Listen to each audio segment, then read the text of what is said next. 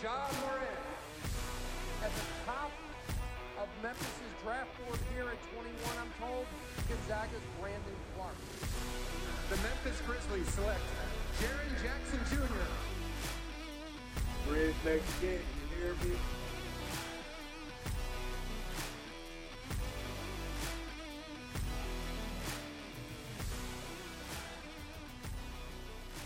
All right, everyone. Welcome in to the next episode of the Next Gen Podcast. For the first time ever, we are on Twitter Spaces. Uh, trying this for the first time today should be really cool. Uh, our guest is really doesn't need any introduction if you've been in the Grizzlies Twitter Spaces before.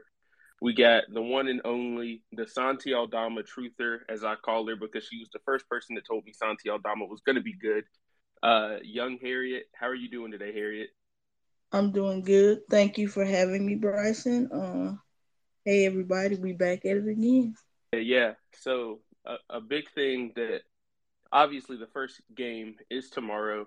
So just to start out with kind of the stuff we saw in the preseason, I, I wanted to ask you, uh, based on what you saw in the preseason, and then I'll give my answer too. Uh, what's what was the biggest positive you saw from the preseason, whether it's a player or whether it's something that they did as a team? The biggest positive that I took away, I would have to say, of course, Santiago, Santi Aldama's continued development and his ability to rebound. One of the unique things that I liked about the team as a whole is they've seemed to, with the exception of Steven Adams, let me say that, they've seemed to uh, put together a collection of guys that can get the ball off the backboard and go. And I think that's only going to serve uh, their offense really well when it comes to fast break points and things of that nature, helping them to fortify some of the shortcomings they may have within their uh, um, half court offense. So I like that very much. Yeah, I, I definitely agree with that. I mean, Santi Aldama is a big part of that because I think the one thing that he does do better than Jaren is rebound. So I think that's something that we'll see throughout the beginning of the season uh, because it's it's just a lot to try to actually replace what Jaren brings. Obviously, we're not sure when he's going to be back, but it seems like it's not going to be too long. Uh, but that's one thing that I think is big is how good of a rebounder he is, and I feel like he's a pretty good like outlet passer, and he runs the floor really well too. Uh, another thing that I think is going to help the transition offense, though, and I think is the biggest thing that I took away is I think it's got to be how much Desmond Bane has grown. his his dribble he, he can't dribble as well as maybe you want him to, but it's when you look back at his rookie year to now, how his rookie year it was all of him just coming off the screens and uh, him catch and shoot threes. That was all he did. And then last year you saw him attack and transition a little bit more. And then this year, it seems like we're going to see him do a lot more that we haven't seen him do in the past, where he's added the floater to his game, which I know that you're a big proponent of that too. I've heard you talking about that a lot. Uh, adding the floater to his game, attacking more in transition, attacking more closeouts, which I think is going to help him increase his scoring average. I could see, I still think we could see Desmond Bane over 20 points per game this year, and maybe even a questionable there's a there could be a question if he can make the All Star game. I'm not sure if he'll make it this year, but he's I think he he has a chance. He has a chance to be in the conversation. If if he doesn't make it, I think it's very well. If he doesn't make it, when they do it on NBA on TNT, they're gonna have him as one of the people where it's like he was snubbed. Maybe I, I, that's that's how I feel his season going. I think initially with the absence of Jaren, I think he's gonna have to make a concerted effort to be that other 20 point scorer that the team can rely upon. And I, I feel like that he can account for uh, more offense than just points. One of the unique things, and I think the most underrated things about uh, Desmond Bane's game is his ability to pass out of the pick and roll. You know, he has shown the ability to be able to uh, run the offense, especially from behind the three point line. And one of the one of the unique things that I like about him in terms of the offense, especially when you're talking about pace of play, he's using the dribble not necessarily for dribble moves, but in the pace in which he dribbles. Like he has added two things to his to his game that I have noticed during the preseason, and he's practiced it during these preseason games. He's added that speed dribble where he just dogs it down and he stops, you know, a little two feet behind the three point line, and he's been working on that pickup dribble to actually, you know, jump up into the shot. So I think that that in itself, if he can perfect that speed dribble to the top of the three point line, I think that's free, that's cash money for him. That he's all day, and also the way he utilizes that, he does this little push push forward dribble, which allows him to uh, run behind the ball, sort of like a halfback with a uh, fullback in front of him. That's that's what it looks like to me. And if he's going downhill and he has a dribble, he has a, he has an opportunity to utilize the uh, Euro step when he's finishing. So just being a little bit more creative with the dribble in that way instead of, you know, utilizing, you know, traditional dribble moves. That's something that's been a nice development within his game from my standpoint, from my point of view. Yeah, I, I think we've seen a lot of that in preseason. Uh, and then kind of switching to the other side, if there was anything before the first game against the Knicks uh, that you think that they need to focus on going into this game, either because of the matchup or just in general, uh, based on what you saw in preseason? What's the one thing that you think they're going to need to improve on the most, uh, especially just at the beginning of the season and in the first game? One of the things that I think continue to uh, hurt the Grizzlies is their uh, three point defense. I think they're going to have to improve that, you know, playing against the Knicks and also their point of attack defense. Meaning, are they going to be able to keep Jalen Brunson in front of them? Are they going to be able to keep Derrick Rose in front of them when during the matchups with Jalen Brunson when he was playing for the Dallas Mavericks? That's one of the ways he continuously broke down uh, the Grizzlies, you know, in those particular matchups. Derrick Rose, the same thing. When he was able to get in, sub into the game when as a Knick, he uh, subsequently uh, broke down the point of attack defense. So it's going to be really important to see the continued maturation of Ja's defense as well as uh, Tyus's defense for the second unit. I think, you know, defense, you know, the old saying, defense wins championships. Offense sells tickets, defense wins championships. And I think, you know, that goes that's the same for the Grizzlies. So I don't I don't think uh you know we should look at it any different, or at least I don't. Yeah, I, it, I, it definitely starts on the defensive end, and I think that through the preseason games, that's one thing that uh, I feel like in a couple of those games, there's just a lot of defensive breakdowns. Like the one that I point to would be the game against the Heat, where I felt I think they shot like 56 threes, and I feel like most of them were open. So I think that's a really good point talking about their three point defense. Uh, and I, I, think the Knicks will probably shoot a lot of threes this year. I mean, we'll see what happens with how Jalen Brunson kind of integrates into their offense this year, uh, which I think that's going to be interesting to see in the first game. I think, uh, like, from on the Knicks side of it, I think the number one thing I'm going to be looking at is how is Jalen Brunson going to look, but also how can the Grizzlies kind of stop Julius Randle? Because Julius Randle last year when the Grizzlies played him uh, in Memphis, I don't know exactly what his stat line was, but I remember that he he basically won them that game, uh, and it, I'll and I'll remember that one. It was like his stat line was something close to twenty-seven and twelve, and that is the one concern that I have in this entire matchup is can Santi Aldama stand up to the physicality of Julius Randle? Uh, Tom Thibodeau uh, made a concerted effort to give Julius Randle the ball at the top of the key extended. You know, him coming downhill, him, forcing him to his right because he, you know he's a predominant left hand player. Is is Santi going to have be smart enough the basketball IQ to know this is who who his opponent opponent is. this is who he like, this is what he likes to do, excuse me.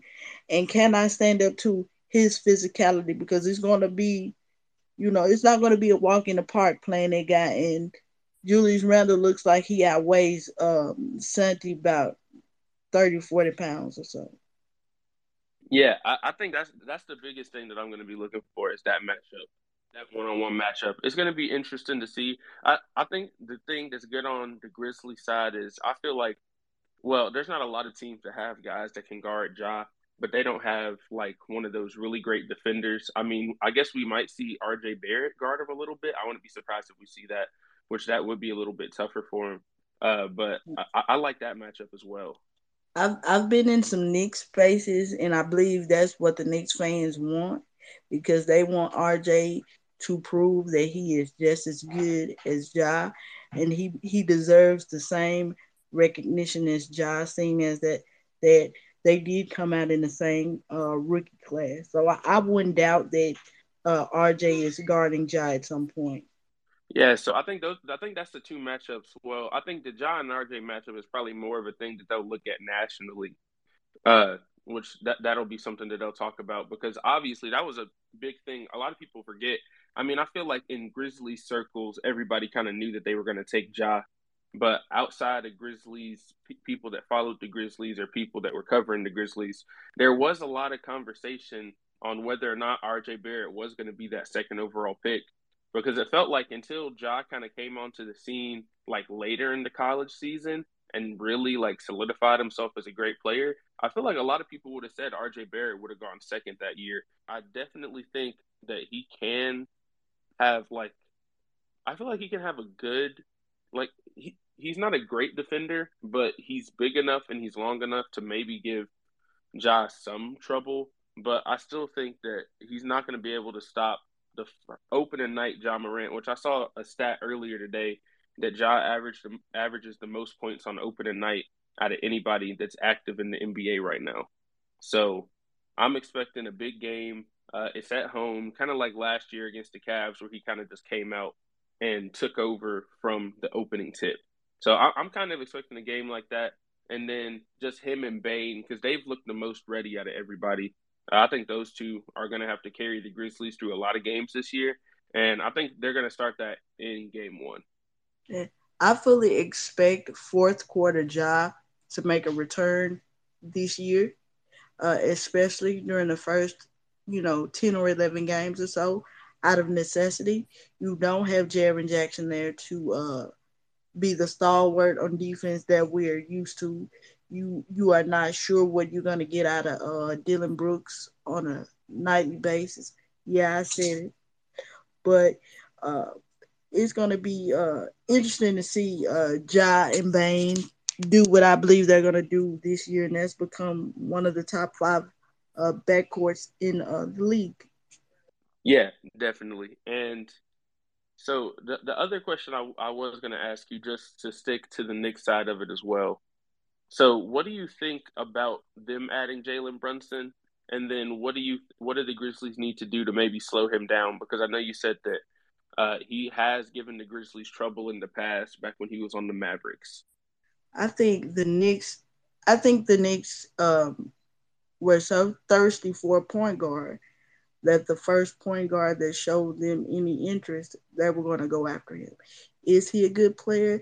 Yes, he is, but we all know expectations change when you change lo- locations. Uh, when you're not playing again, playing with Luka, who is the best player under the age of 25 in the NBA, things are going to be different. When your name, you know, is at the top of the scouting report instead of second or third, things are going to be different. Uh, defenses are going to key upon uh, you know, Jalen Brunson. And again, if Ja Morant can show def- the same amount of defensive effort that he's shown in these preseason games, I think the Grizzlies will be fine. He needs to be serviceable. That's all he needs to be. Can he stay in front of his man? Can he be disruptive in those passing lanes? He absolutely has the athleticism to do so and uh, Jalen Brunson, you know, he's just the first of many who's gonna find out about addition. And my, you know, I think he's gonna be fine. Yeah, I mean, yeah, I think that that's a big thing that everybody talks about with Ja is can he get better at defense and can he get better as a shooter. So I think that we're going to see at least the uh, first part of that this year uh, in this game, and it's going to be a good test for him to see him on the defensive end. Uh, and then one last question to, before we kind of open it up to everybody else uh, to get in and ask some questions too. Uh, a lot of people have been wondering about David Roddy and Jake LaRavia because those are the two rookies that are going to get the most playing time. I think everybody knows that. If you had to pick one of them to get more minutes on opening night, who would it be and why? I'm going with, um, in the words of uh, Nicole, I'm going with Big Body Roddy. David Roddy seems to have uh, got himself in shape, number one. Uh, the game has slowed down for him a little bit more than Jake LaRavia, in my opinion. He is shown to be able to con- consistently produce offense, both from the three point line and some in the post, and his ability to make decisions in a calm manner. I think uh, for Jake LaRavia, the game is still a little bit too fast. Uh, and he, you know, even though he is a number 19th pick, I think it's still going to take him a little bit of time to figure out where his game actually fits in within the function of the Grizzlies offense.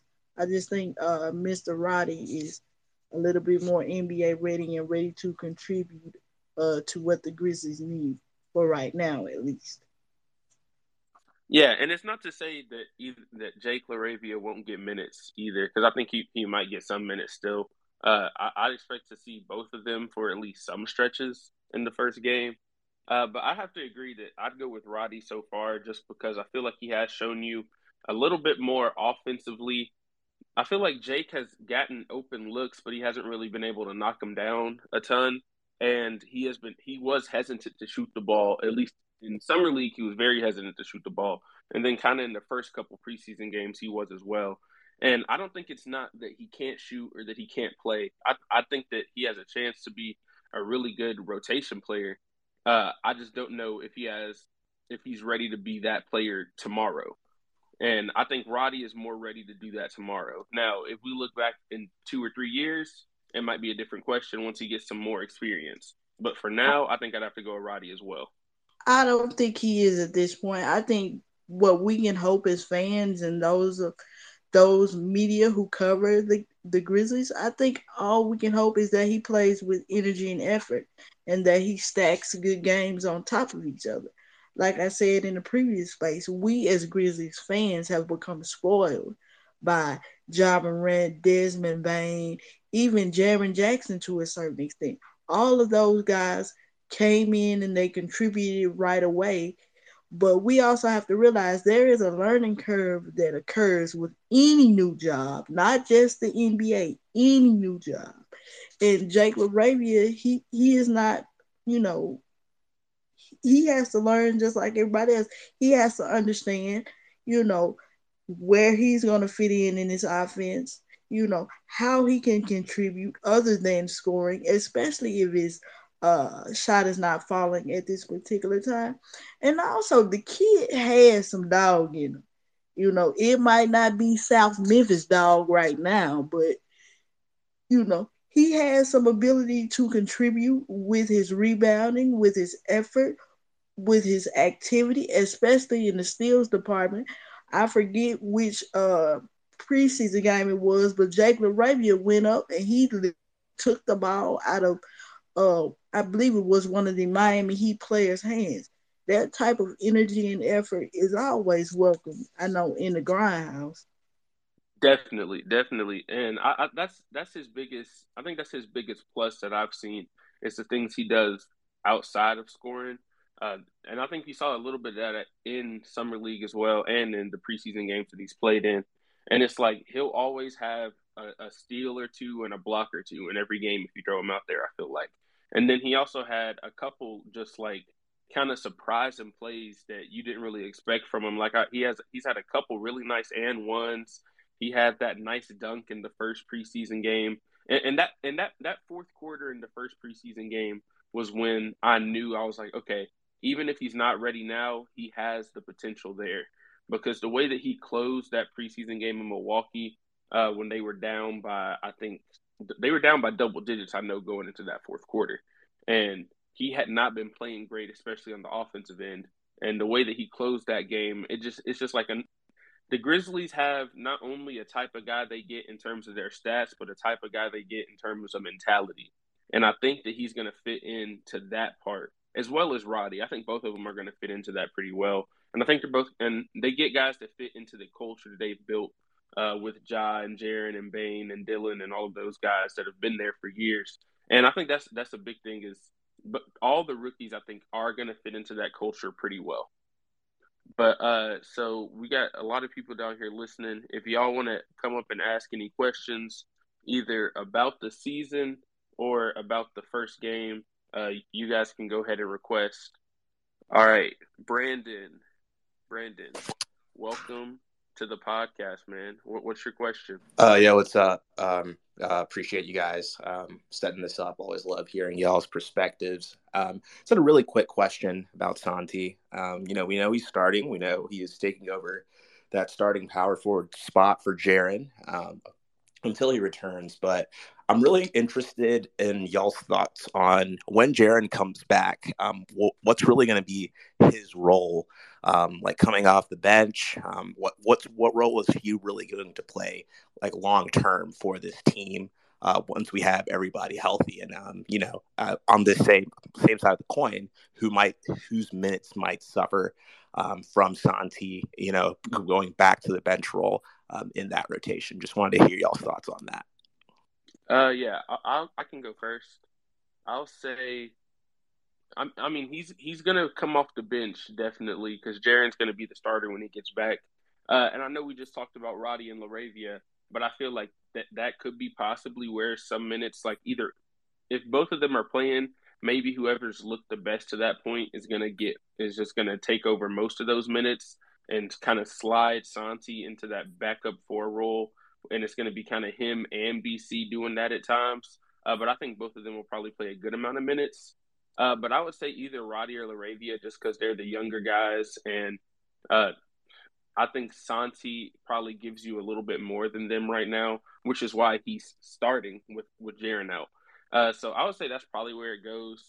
Uh, and then it, it's going to be interesting to see how they handle it because BC has been really good as the backup four and I don't think they're going to, you know, take him out of the lineup or anything. But they might see what kind of lineups they're going to do with him, and maybe and probably play him at center as well. So that that'll be interesting to see what they do with all of that. I'm gonna kind of agree with you on whose minutes might suffer. Uh, depending on who's playing better at the time, it's either to be LaRavia or Roddy. But there's one interesting development that has happened uh, Ziaire Williams and uh, Santi, they enjoy playing together. Both of them can be secondary creators on uh, the second unit. And Santi's vision and the way that he plays basketball, and I know there have been many Spanish born players, well, a couple of Spanish born players to play for the Grizzlies, and they always seem to play the right way. Shout out uh, Big. But his versatility from three through five, I think that's going to benefit the Grizzlies, especially their second unit. And he does have the ability to score, put up buckets. It's going to be interesting to see how who Taylor Jenkins staggers his minutes with because he seems to be a better player once he has the ball in his hand. So if he staggers his minutes with Job versus, you know, Tyus more, so it's going to be interesting to see how they utilize him once Jaren comes back. Because we all know once Jaren comes back, you know, he adds that extra element of versatility to it, as well as the ability to stand up to some of these bigger power forwards and center that we don't have with his absence. So I, I look forward to it. I also look forward to the combination of uh, Santi and Jaren playing together. I think that's going to be interesting considering the fact that they both can stretch the floor playing, you know, stretch four and stretch five. You could actually uh, see a scenario where they could play uh, five out uh, with a lineup of Ja, uh, Bane, or or Dillon, or Ziaire, and Jaren and Santi. All, all of them have the uh, potential to play from the three point line in. So that would be an interesting lineup. I wish we would have gotten an opportunity to see that because I think that would be some fun basketball right there. I agree with that, and it would be good to. That's a small lineup, but you still have two guys that are basically seven foot in your front court, which I, I think that that would be pretty interesting to see. All right, we got Micah coming up. He's connecting right now. Micah, welcome to the show. Uh, can you hear me? Bro, I can hear you. Can you hear me? You talk? I don't know if my Yeah, connection yeah, is strong. you. Can you hear me? Yeah, no, you're good. You're good. Uh, what's your question? Cool, man. First and foremost, I just want to say congratulations, man. I see everything. I see you growing out here, and you know, obviously with SB and everything. So I just want to uh, give you your flowers first off. Um, I appreciate that. I appreciate. of appreciate course, man. Uh, first thing, really, just uh, like a few quick notes. I know, obviously, the uh, opener tomorrow versus the Knicks. I'll be there. Um, you know, I, I joined in on y'all talking about obviously Julius Randle. Uh, his presence is always felt obvious when we play them, and also uh, RJ Barrett. Which uh, my biggest thing is obviously with Jaren being out and trying to contain defense down low. Uh, how do y'all think we match up against uh, Mitchell Robinson tomorrow? Because I know Mitchell Robinson has a tendency to have really good games versus us. Usually does a really good job attacking the boards, and also usually kind of somehow manages to get his way down low. And also, uh, we obviously don't have Kyle to kind of man the perimeter D. With, I mean, not that he was our first go-to, but with with having players like uh, Evan Fournier off the bench. For some reason, Evan Fournier has monster games against us a lot. I think I looked at the box. I was looking at box scores today. I think he had a game last year where he hit like eight or nine threes on us. Um, so obviously we were missing a few players. We don't have some of the same depth we had last year. We have young guys like Roddy and Laravia. They're having to fill some spots. So my question is, with the containment of Mitchell Robinson tomorrow, and also players that can provide a spark off the bench like uh, Evan Fournier, how do you think that we plan to kind of attack that issue? Well, with the Mitchell Robinson thing, I'll I'll start with saying uh, it's always good to have a guy like Steven Adams that is definitely going to be manning the paint really well. I don't think we're going to have to worry about Mitchell Robinson getting like a ton of offensive rebounds or anything like that with Steven Adams down there. Uh, I mean, Mitchell Robinson is also a great perimeter defender. So I think that, I mean, not perimeter, I mean, interior defender, sorry, uh, and a really good rim protector. So I think that could be, that could cause some problems with the Grizzlies who like to score in the paint a lot. Uh, but I think in terms of like rebounding and stuff, I think with Steven Adams will be all right. And then with Evan Fournier off the bench, I'm going to say that this year our best perimeter defender off the bench is probably going to have to be Ziaire on most nights. Uh, he's shown the ability to be a good defender in the past. Uh, so I'm just going to, uh, I'm not sure if he's going to be playing. I know he had some wrist stuff and he was hurt uh, a little bit, and I think he was sick, uh, non COVID illness. So it's not 100% sure if he's playing. But if he is playing, I would look for him to be that guy. And then another guy we just talked about, maybe Jake LaRavia, if he isn't playing, uh, is definitely going to have to play some more minutes. And we've kind of seen that he can be somebody that, even if he's not scoring on the offensive end, he can cause some problems on defense, whether it's getting steals and blocks and stuff like that, that leads to fast break offense for the Grizzlies. So those are the two guys I would kind of look for for that off the bench. For sure, yeah, I agree. I was kind of leaning towards the same kind of uh, conclusion myself, but I just kind of want to have some fellow opinions as well. Also, to kind of touch base on what y'all are talking about, I definitely uh, I see an upside in both Roddy and Laravia. I'm also super big on Junior, but uh, at this moment, I definitely have to say I think Roddy's a little bit more NBA ready. Not that I don't think Laravia possesses a skill set. I just think that there's something about Roddy's confidence that translates to the game better than Laravia's does at this point. Yeah, I got you. I got you. Harriet, uh, you can touch on that uh, too if you would like to. All right. I think uh, Mitchell Robinson's presence affected us more on the defensive end. If you go back and look at the matchups against the Grizzlies, he was standing on the boxes, which on both sides of the lane, which kind of prevented Ja from getting into that patented floater that he was using uh, last year and, and a little bit at the end of the year before that. So I think if just say if Santi is in the game, if Santi is matching up with him, of course, you know Santi might not be able to uh, totally overwhelm him physically or match up with him physically. But if Santi can pull Mitchell Robinson away from the basket, thereby creating more lanes for Ja to actually drive and create offense from his office, then I think that'll be beneficial for the Grizzlies. But I totally agree with you. I think Mitchell Robinson was one of the reasons that the Grizzlies did struggle in the game in New York against the Knicks, but I don't foresee that happening uh, uh, tomorrow. Mitchell Robinson yeah, cool. That was really it for me. Uh, one last question that I'm gonna leave on is obviously uh, I would even consider them rumors at this point. Honestly, the uh, addition of Steven Adams three point shot. Do you think we're to see any Steven Adams or Santi both on the wing to try to see if they'll uh, bite on a Steven Adams or Santi perimeter shot and open some opportunities for John the lane? Or you think that's probably going to be later into the season after we see more ball before we see any, uh, uh, wouldn't say lineups, but rotations involving, you know, maybe having Steven and or Santi both on the perimeter? Man, I'm just to say this. We really, Grizz Nation, Grizz Twitter, we really got to stop this Steven Adams shooting a three deal like what he does in practice is practice. In the words of AI, it's practice. He's not to do it in a real game. We shouldn't expect him to do it in a real game.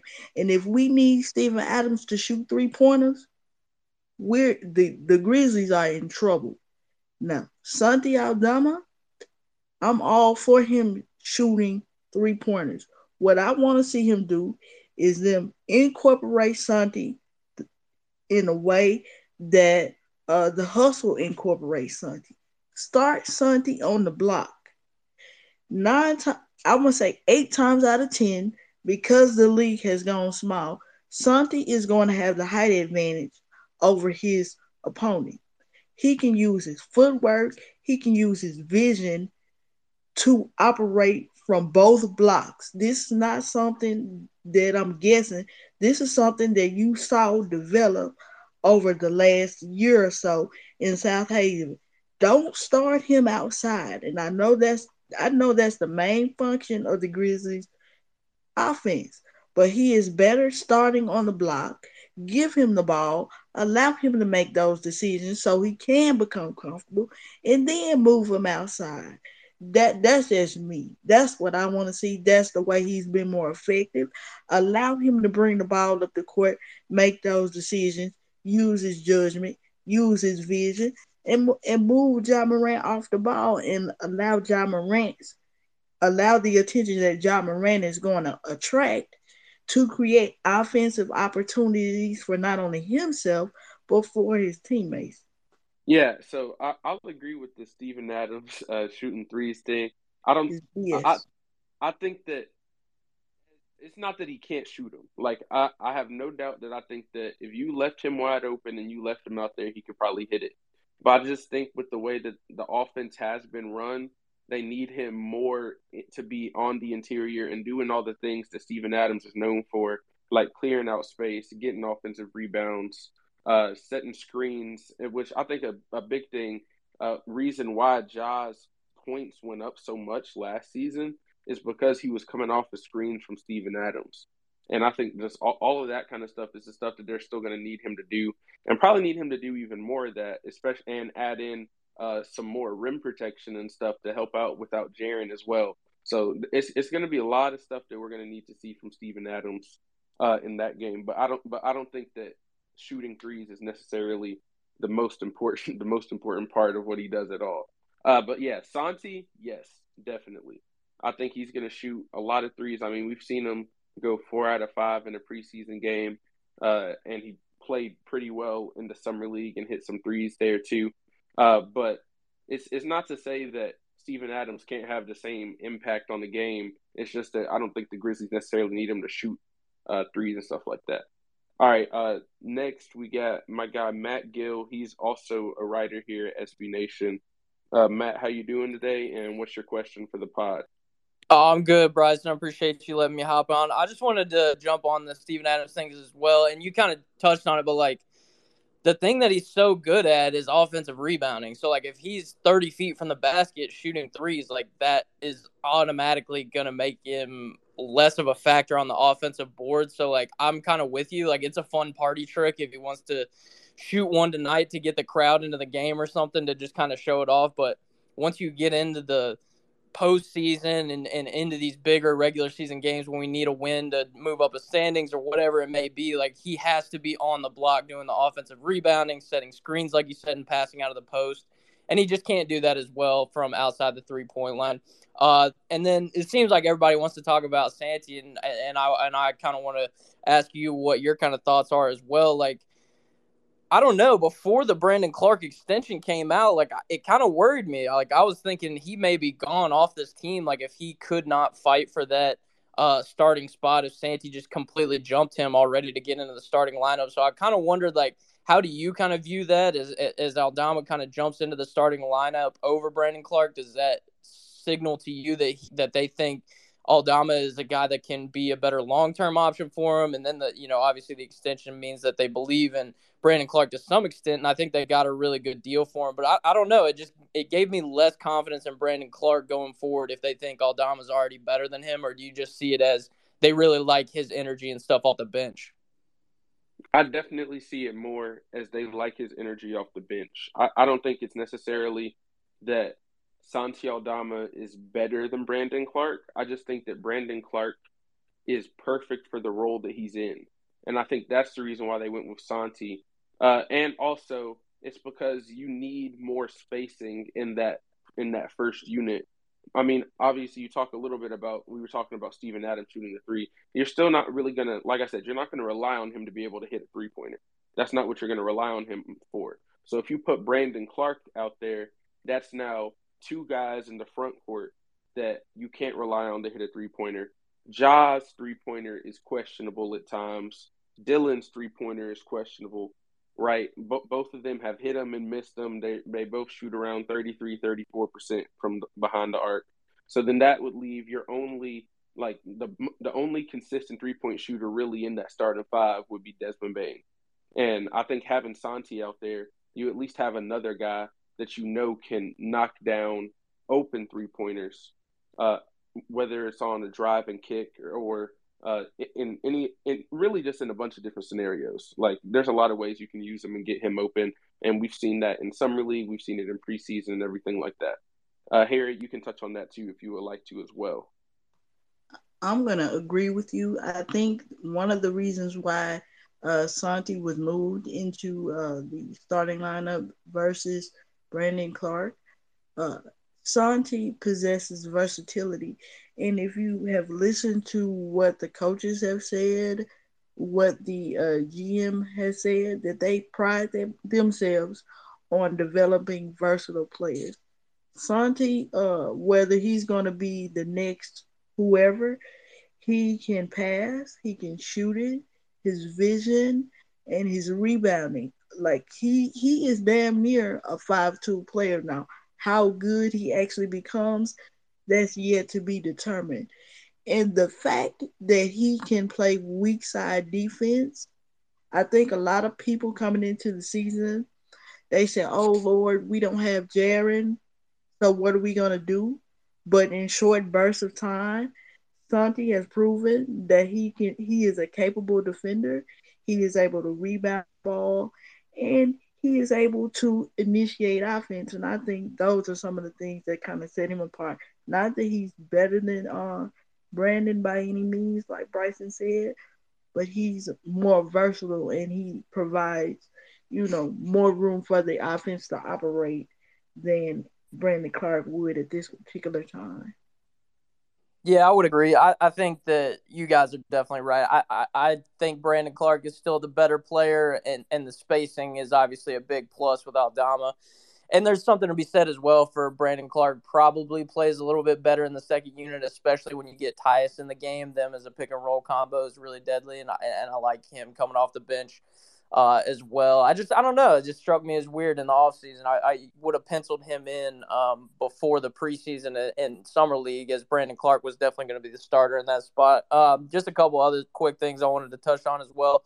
Um, I think uh, when you guys were talking about whose minutes are going to be affected once Aldama goes back to the bench, like I think they like these rookies a lot. I think they play really well. We're going to see how much they're going to be playing in, in at the first couple games of the season. But I think once Aldama goes to the bench, I think that kind of leaves Tillman as the odd man out. To be honest with you, I think they're kind of uh, at the at the end of this uh, Xavier Tillman experiment. He hasn't really shown any big uh, jumps, in my opinion, in his game at all. He seems like the same player as when he came out of college. So I, I, I see him kind of being the odd man out of the big guy rotation, the front court rotation uh, once Aldama does go back to the bench. So that's something uh, I'm going to keep my eye on as well as see how much Tillman is really a part of this team, especially once we get into the postseason, or if Aldama kind of absorbs all of his playing time as well. And then, uh, yeah, the rookies, I'm really excited to see what they look like, LaRavia and Roddy. The, the things that I really like from them is that they look really good uh, in the transition game, both offensively and defensively. I think that's why Kleiman kind of targeted them. They know where to fill the gaps uh, in the transition offense, which is already – or obviously made the Grizzlies really successful over the past couple years with Josh. So I'll be watching uh, for that as well. But other than that, guys, like I'm just super excited for the season to get started. Bryson, you always do a really good job, man. So uh, thanks for letting me hop on. Yeah, for sure, man, for sure. Uh, and, and, thank you for that. Uh, we're gonna go next. Uh, we got Nicole. Nicole also works at SB Nation Grizzlies with us, as well as uh, she does a lot of good stuff working with the Saints as well. Uh, how are you doing today? Welcome to the show, and what do you want to talk about? I am well, Bryson. Thank you for having me. Um, one rookie that I'm not hearing a lot of people talk about is Kennedy Chandler. And one thing that he's really impressed me with so far, just by being on the Grizzlies, you know, preseason and all of that good stuff, is his ball hawk attitude. He is constantly on the defense on the opposite side of the court. And that is something that we need, considering the fact that Ja is not the best defender. It is okay to admit that. Every player has a weak point that they can improve on. Every player on every team at all NBA teams. So for Kennedy Chandler to come in and he's he's already bumping chests with a few starters in the preseason and he is playing lights out on defense. He's stealing balls. He's being aggressive.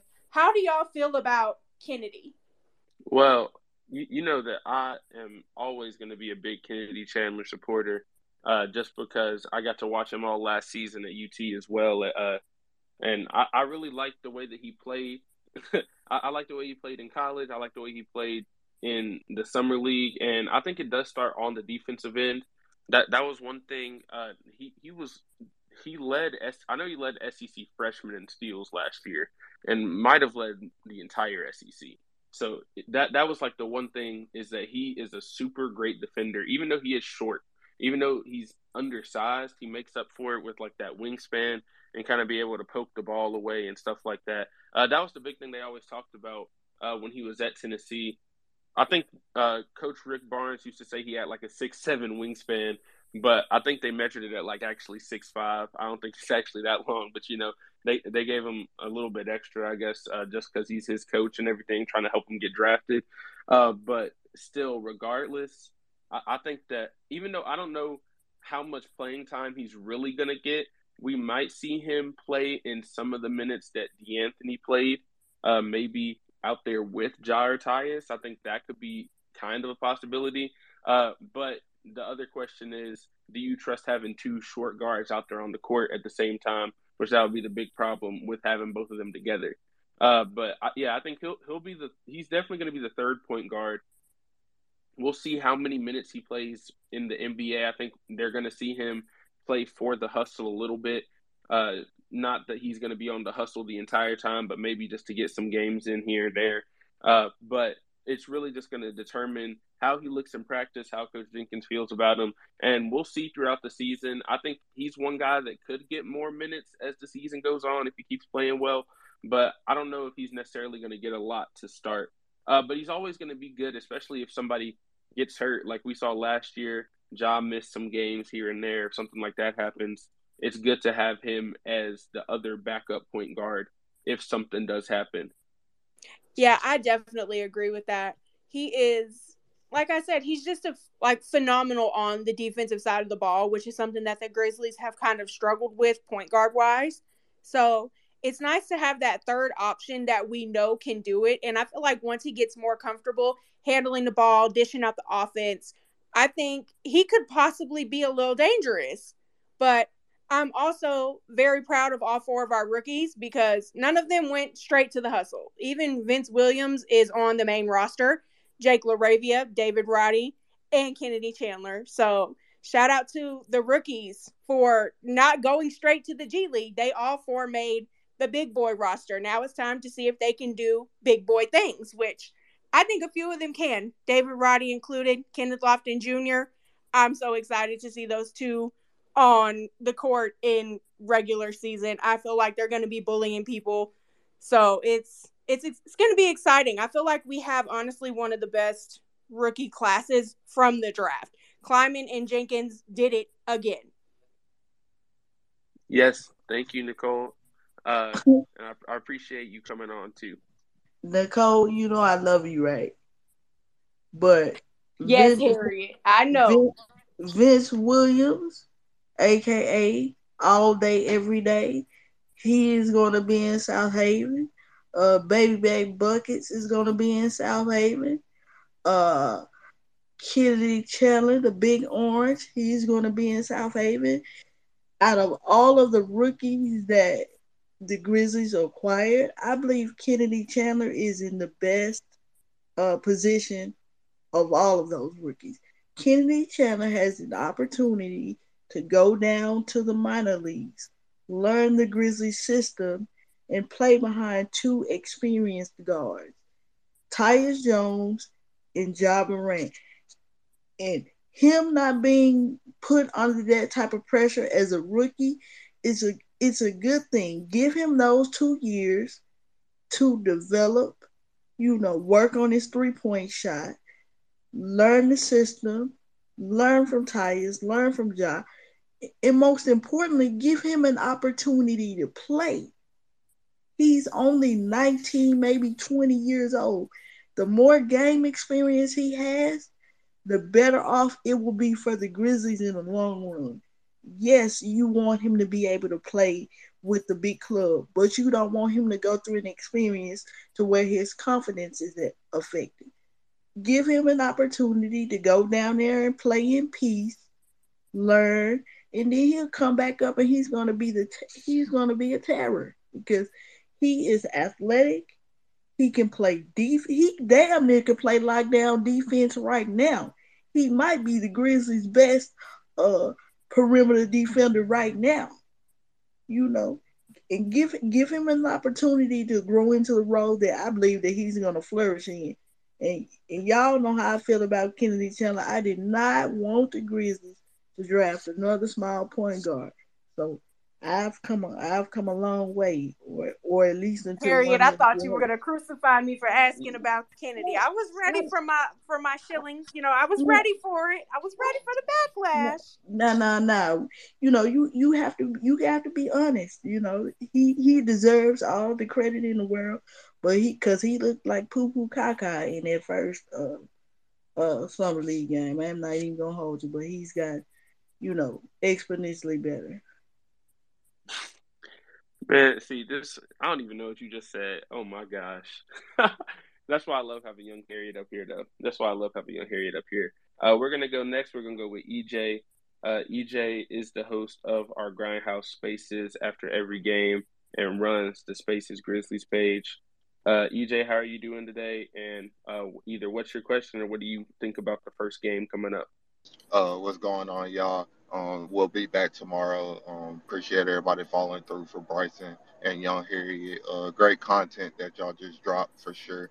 Uh, Miss Nicole, yeah. Um, junior events and Kennedy. I mean, junior events for sure. I know it looked like they were on the roster, but they have the two way beside them, so they will be in Southaven for sure. Um, but my question was, Uh, a lot of questions has been with the uh, the steals and blocks department with uh, the loss of Melton and Kyle Anderson, and then uh, missing Jaren at the beginning. So uh, I know that we're not going to be able to replace that stat, like you know, be first in the league um, to start out at least without Jaren. So who do y'all think um, will help us out in that department the most uh, with the, the, loss of Kyle and Melton, especially in the uh, the steals department? I'm, yeah, I'm gonna go with you. Go ahead, Bryce. Go ahead. No, no, you can go. Yeah, you go ahead and go first. It sounds like you you ready to go. Yeah, I, I'm a, I'm gonna go with what I've seen so far in the preseason. It's been a collective effort. It's it hasn't been just one person. It's been each one of them making a concerted effort to be active on the defensive end. Nobody's gonna replace uh, the activity of De'Anthony Melton, and nobody's gonna be able to replace the intellect of uh, slow mo. You know, but you have to go with what we you have to go with what the Grizzlies have. You know, if you know Ja is gonna be in a passing lane, I'd rather it be Ja on the break than slow mo. Did y'all not see Ja jump off one leg from the free throw line off of a steal? Come on now.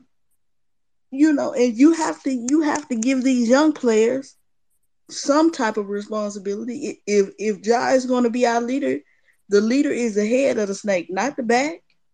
You know, we can't continue to lean on hiding Ja. Ja gonna have to step up and he gonna have to play defense. Bane gonna have to step up and he gonna have to play defense.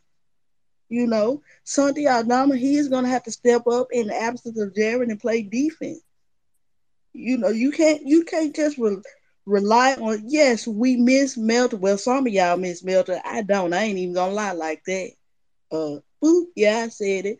Uh, you know, and slow mo, he is what he is. Minnesota gonna see when he start hitting the side of the uh, rim.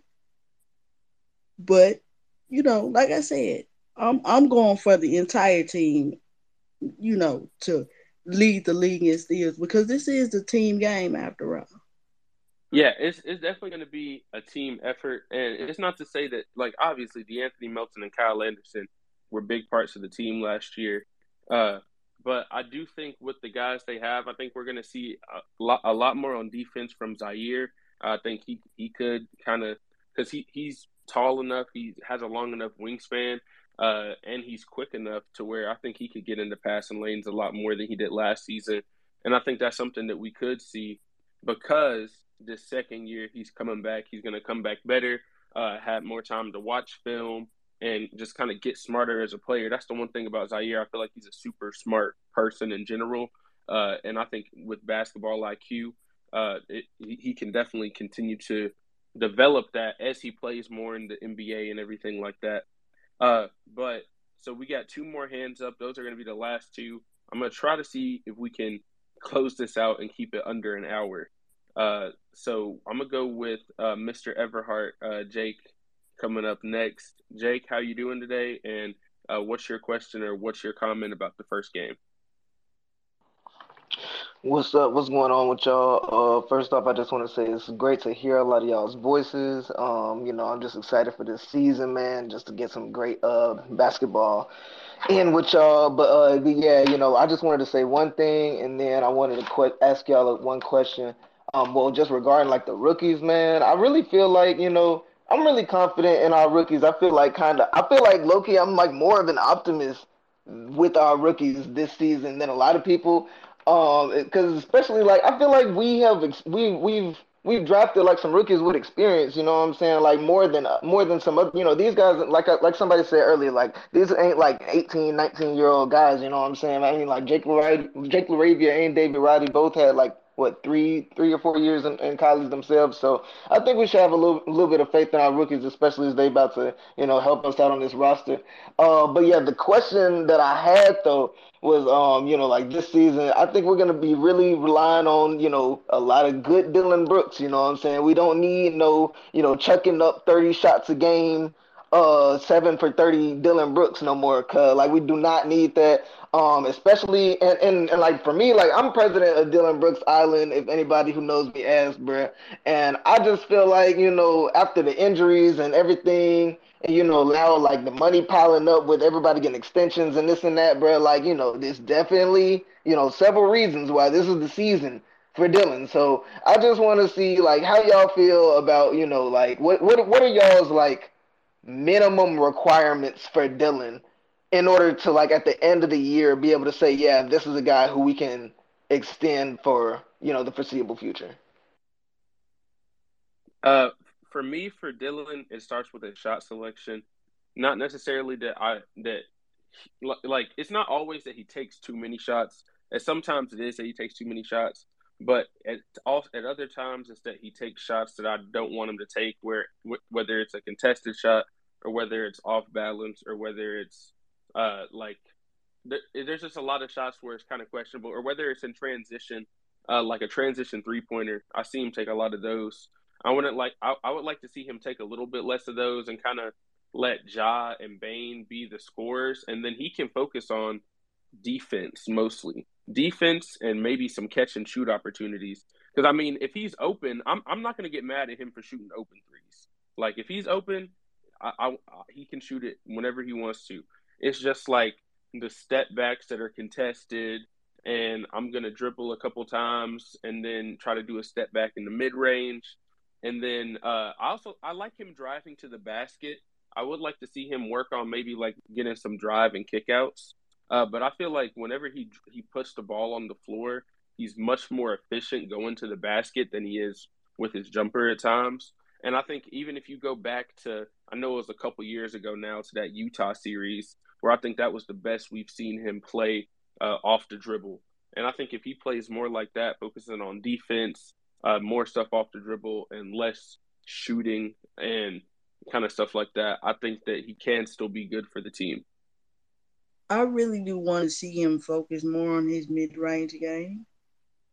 I think that's an element, you know, of this of this offense that is missing, frankly.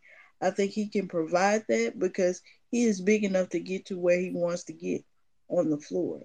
Uh, for me, uh, Dillon lacks a bit of self awareness on the floor because he seems to believe that all you have to do in order to contribute to winning is to score.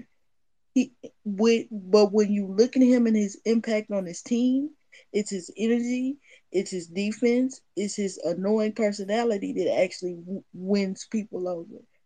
Uh, for me, I think one of the things that is going to help him is that the Grizzlies, as an organization, have tended to within this particular uh, regime, know, managing regime, they will allow you to play your way into a contract or they will allow you to play your way off the team. So he's going to get plenty of opportunity to do either or. And I fully expect him to uh, play up to his potential. And uh, as long as he uh, doesn't pay attention to the outside noise and what other people are talking about, I think he's going to be okay, or at least I'm hoping that he is going to be okay. Yeah, I agree with all of that that y'all were saying, and I'm just really excited to see him to, you know, have a little bit more of that self awareness that you're talking about, young Harriet. Because we've seen flashes of like when he's, you know, been that more self aware, you know, like pass first kind of guy on the court, and it's been great for the Grizzlies. But you know, every time he gets that, you know, tunnel vision, like we like to see, like we don't like to see, you know, like bad things happen. So, you know, I would love to see him on the on the team, you know, more, you know, and uh, past this season and I love the fact that, you know, he's that guy on our team that can really like bang with the, you know, those bigger, you know, combo guards and three, the, those threes and fours, and, you know, and sometimes fives as we saw with, uh, with Cat. Um, so like, you know, at the end of the day, you know, I'd love to see DB, um, flourish on our squad. So, you know, that's all I wanted to say. Hey, go Grizz, man. Thank you. I appreciate you coming to the space and calling in for this episode. Uh, next, we're going to have uh, Jackson Law, who is also a writer with Vendetta uh, and does a lot of stuff for the Grizzlies and all types of NBA. He has a podcast as well, and I've gone on there. Uh, Jackson, how are you doing today? And what do you want to talk about before we kind of close this out? Hey, uh, what's up, uh, everybody? What's up, Bryson? You guys hear me okay? Yep, you're good, man. All right. Uh, first, just want to say, uh, Bryson, Young Harriet, uh, I've absolutely loved listening in uh, to this live podcast. You guys are uh, killing it. Uh, you know, it's fun to have listen to other Grizz uh, members of the Grizz fam come up and talk and participate uh, as well. So you know, look forward to uh, to hearing more of these, and it's it's great to listen to uh, while uh, while at the gym. So you know, uh, thanks thanks for getting me uh, getting me through my workout. Uh, appreciate it. Uh, but my uh, my question is, um, so if if history tells us anything, uh, we're probably going to have to deal with a stretch of injuries at some point. Like already, Jaren's going to miss start the start of the season with injuries. Uh, Ja uh, probably going to have a time or two where he's going to have to miss some games, and just just the just the grind of the season wears down uh, some players more uh, than others. So there might be a stretch of a few games or uh, maybe a month or so where just players are kind of changing uh, in and out.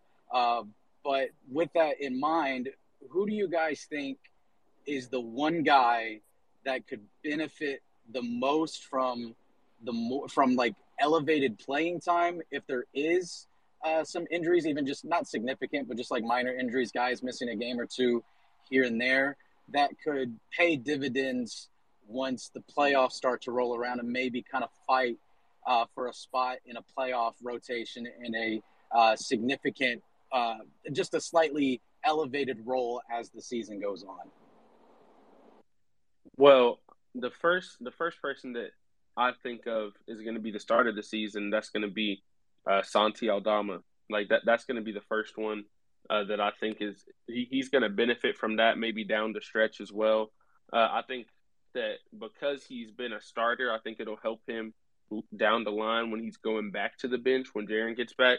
Uh, I think it'll help him kind of find his role on the team a little bit more when he gets back to the bench and kind of see uh, where he can score. Just because I feel like he hasn't had a ton of minutes in the NBA overall. He's played mostly in the G League. Uh, last year, he was one of those guys you're talking about where he did benefit from uh, some, some of those injuries and stuff like that, or whether when uh, there was some COVID stuff that happened last year, which I do not expect that to be completely gone this year. There's definitely going to be some stuff like that, maybe that still happens. I know we've already seen. I think uh, I think there was a player that tested positive a couple days ago already. So I don't know. Uh, hopefully, it doesn't happen to the Grizzlies like it has in the past, uh, or to any of the teams. But I think that's just something that we're going to have to deal with uh, going forward. That's still a thing that people are going to have to be dealing with uh, this season. Uh, so I think Santi Aldama, and then I'll say maybe Kennedy. I know we talked about Kennedy Chandler just a little bit, just because we've seen every year, Ja, whether it's an ankle or he sprained his knee last season a couple times. Uh, he's missed where he's missed a couple weeks. I don't think, uh, obviously, you never hope to see anything uh, with him or Tyus or any of the other guys. But uh, if it's something where it's only like a couple weeks, or if they're kind of load managing near the end of the season, I think you could see uh, Kennedy Chandler kind of step into a backup point guard role uh, for some of those nights. And then I, I, really just think like all of the rookies, like the rookies that we haven't been able to talk about, would if something like that happens, uh, and also maybe Xavier Tillman. Uh, I think he he's one of the guys that is only probably going to play if there's some injuries. I think right now he looks to be out of the main rotation, uh, but if there are some injuries, I think he's one of the guys that could step in. And even though uh, I feel like he hasn't necessarily progressed that much uh, since he's been in the league. I feel like he's still solid to throw out there if something does happen. He's he's not going to go out there and throw the game away. He's not going to go out there and have 25 and 10 either, but he's not just going to go out there and shoot a bunch of stupid shots and just completely throw the game away. He's a guy that you can rely on to at least go out there, and play defense, and get rebounds. I'm going to go with Ziaire Williams. I think the more and more opportunity he gets to play meaningful minutes, I think the better he will be for the Grizzlies in the long run. His ability to process the game is what sets him apart, in my opinion, from some on this team and some rookies in his own class. Uh, he has shown the ability to make shots in the mid range, which the Grizzlies struggle with. He he might have the uh, prettiest shot on the team, uh, to me. He has shown the ability to play defense. He has shown the ability to rebound and go. He has shown the ability to um, face adverse circumstances and come back better from them.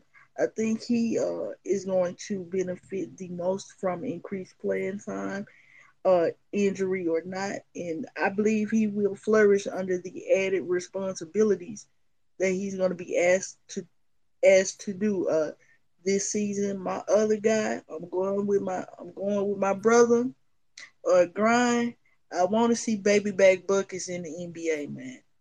It's it's time, you know it's time to release him to the wolves. I cannot wait until he gets in in some uh, garbage time and put somebody up under the basket. That's really Grizz Twitter gonna explode, doggone it. I can't wait. Um, him, you know, his footwork, his agility for a man that's 275 pounds, we haven't seen that ever here, not even with Z-Bo. His ability to uh, take you know, instruction and be willing to be disciplined enough to even, you know, want to play in Southaven and get better. That shows me right there that he got a little bit of dog in him and he doesn't feel entitled to a spot. He's willing to work for it.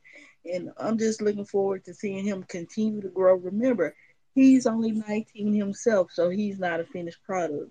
And he's also left handed. And if y'all know basketball, y'all know what them left handed hoopers mean. It's straight cash, straight buckets. So I, I think it's gonna be a good season for for the both of them. You know, Ziaire with the main uh, club and um, you know, baby back buckets with the uh hustle. As long as they don't put him in them uh, damn puppy jersey. That's ridiculous, Bryson. You got poor. You need to say something about that. Not the puppy jersey. Okay, I got you. Uh, but with that, it's been an hour, and that's kind of like the limit that I can do these. We're definitely going to do another one at some point soon, uh, and maybe even get some more Grizz talk just on spaces uh, later tonight or maybe tomorrow before the game. Uh, so we'll definitely get with that and follow the uh, Spaces Grizzlies account as well for more of that. Uh, thank you guys for listening. Thank you to everybody that listened to the space and everybody that's going to be listening to this uh, wherever you get your podcast, whether it's Spotify, Apple Podcasts, or anything like that. Uh, be sure to follow Young Harriet. Her Twitter at is at AllieD81.